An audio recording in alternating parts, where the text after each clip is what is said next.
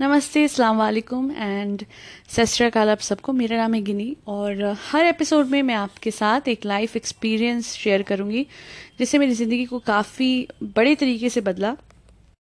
आप ये कह सकते हैं कि ये सारे एक्सपीरियंसेस मेरी ज़िंदगी में पड़ाव की तरह थे, सीढ़ी की तरह, जो कि मैं चढ़ती गई और आगे बढ़ती गई। तो सबसे पहला एक्सपीरियंस था मेरा जब मैं फिफ्थ क्लास में थी। मुझे याद है मेरी एक मैम थी, मुझे पसंद नहीं करती थी, मैं उनका नाम नहीं लूँगी, पर हुआ ये कि उनकी नापसंदीदगी काफ़ी मैं देखती थी। मतलब आप समझ लीजिए, मेरी क्लास में एक, कुछ और लड़कियाँ थी जो, जिनको वो पसंद नहीं करती थी और उनके साथ बहुत ही बुरा बर्ताव वो करती थी। एक का मुझे याद है, सर भी पटका था उन्होंने ब्लैक बोर्ड पे। आई नो आई नो ये सुनने में बहुत बुरा लग रहा होगा बट ये सच्चाई थी। तो मैं भी बहुत डरती थी उनसे। तो एक दिन उनका जो कहते हैं ना प्रहार मुझ पर भी हुआ। और वो नाम ले रही थी कि ये नोटबुक किस बच्चे की है? अगर कोई बच्चा ये नोटबुक मतलब क्योंकि वो आ, उस पर कोई नाम नहीं था नोटबुक पे वो कवर्ड थी। एंड मुझे याद है कि उन्होंने काम दिया था कि उन्होंने कहा था अगर आप ख़त्म नहीं करोगे तो फिर आपको पनिशमेंट मिलेगी मिलेगी। और वो लास्ट लास्ट पीरियड था तो उसके बाद कोई स्कोप नहीं था वो काम ख़त्म करने का। ब्लैक बोर्ड पर जो लिखा था मुझे फटाफट लिखना था। उसी ध्यान में मैं ये भूल गई कि वो नोटबुक जिस पे कोई नाम नहीं था, वो मेरी थी। एंड हेंस फोर्थ मेरे साथ ये हुआ कि जब मैंने, मेरी नज़र गई, जब मैम ने तीसरी बार बोला, किसकी ये नोटबुक है?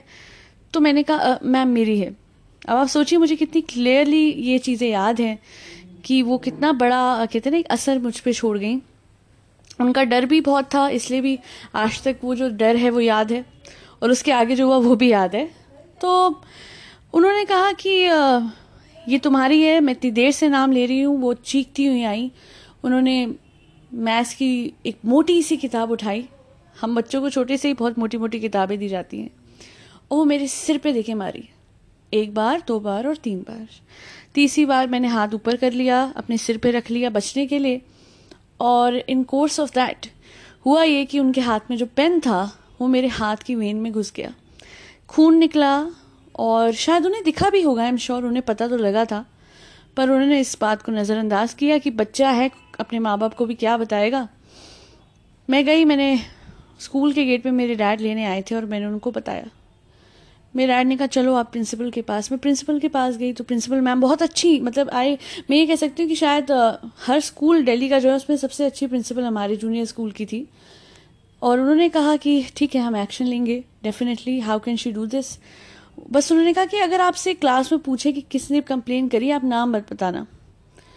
एक हफ़्ते बाद मुझे लगता है उन्होंने बोला, ताकि ये ना यू नो साथ के साथ एक्शन लेते तो उनको पता लग जाता कि किस बच्चे ने कंप्लेन करी है। एक हफ़्ते बाद मैम ने वो जो जो, जिन्होंने मुझे मारा था क्लास में बोला कि किस बच्चे ने मेरी कंप्लेन करी? अब आप सोचिए कि वो कितने बच्चों के साथ नाइंसाफ़ी करती होंगी और इस तरीके से उनको यू नो चोट पहुंचाती होंगी कि वो ये पूछ रही थी, एक इंसिडेंट नहीं था ना ये, इसलिए वो पूछ रही थी कि कौन बच्चा है जिसने मेरी कंप्लेन करी है? तो सब एक दूसरे को देख रही किसने करी किसने करी, किसमें इतनी हिम्मत है? तो मुझे तो ये याद था कि मेरी प्रिंसिपल ने कहा था कि बताना नहीं है भाई। ठीक है, क्योंकि अगर बता दिया तो फिर क्या होगा? आपका आपके साथ हो सकता है वो बुरी तरीके से और भी बिहेव करें। मैं चुप रही, मैंने नहीं बताया नहीं बताया बट फिर मैंने सोचा कि मैं आज नहीं बोलूँगी तो ये आगे भी मेरे साथ कर सकती हैं, क्योंकि इन्हें ये लगेगा कि शायद मैंने इनकी कंप्लेन नहीं करी है, किसी और ने करी है, और मेरे साथ ये आगे भी इससे बुरा मुझे मार सकती हैं, इससे बुरा कर सकती हैं मेरे साथ। मैं उठी आप बिलीव नहीं करेंगे। एक लड़की जो कभी क्लास में नाम नहीं बता पाती थी अपना, वो उठी, खड़ी हुई, उसने हाथ उठा के बोला हाँ मेरी आँखों में आँसू आ गए थे बिकॉज़ बहुत छोटी सी बच्ची थी। मैंने बोला मैम मैंने बोला था, मैंने कंप्लेन की थी। मेरे हाथ से खून निकल रहा था। मेरे सिर पे आपने इतनी भारी किताब मारी थी कि मेरे सर में भयानक दर्द हो रहा था। और आप ऐसा करते हैं। मैंने उन्हें ये बोला कि आप ऐसा करते हैं। औरों के साथ भी और बहुत ज़्यादा करते हैं। इस वजह से मैंने कंप्लेन की थी। और खैर, मेरे हाथ में खून तो मेरे फादर को भी दिखा था। उन्होंने कहा, आप मानेंगे नहीं? मुझे लगा था कि वो शायद गुस्सा होंगी। पर उन्होंने कहा कि बेटा, आपने मुझे कि बड़े वो सॉफ्ट तरीके से बिहेव कर रही थी। अरे, आपने मुझे पहले क्यों नहीं बताया? अरे, बेटा, आप मुझे बोल देते। तो मैंने कहा, मैम बच्चे की आवाज़ में मैम फिर आप मारते? मैं रो भी रही थी हल्का हल्का बड़ी हिम्मत जुटाई थी ये सब बोलने के लिए।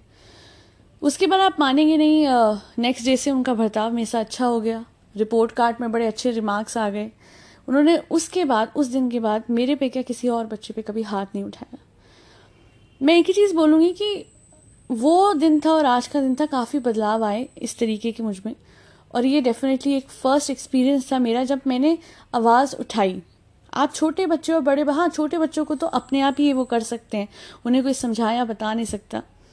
पर अगर आप बड़े हो और आपके साथ नाइंसाफ़ी हो रही है, आवाज़ उठाने में बुराई नहीं है as far as you are right क्योंकि फिर सही ही होता है। कभी कभी आवाज़ उठानी, आवाज़ बुलंद करनी सही होता है क्योंकि हमेशा जुल्म सहते रहो या जुल्म वाली साइड पे रहो, वो सही नहीं होता।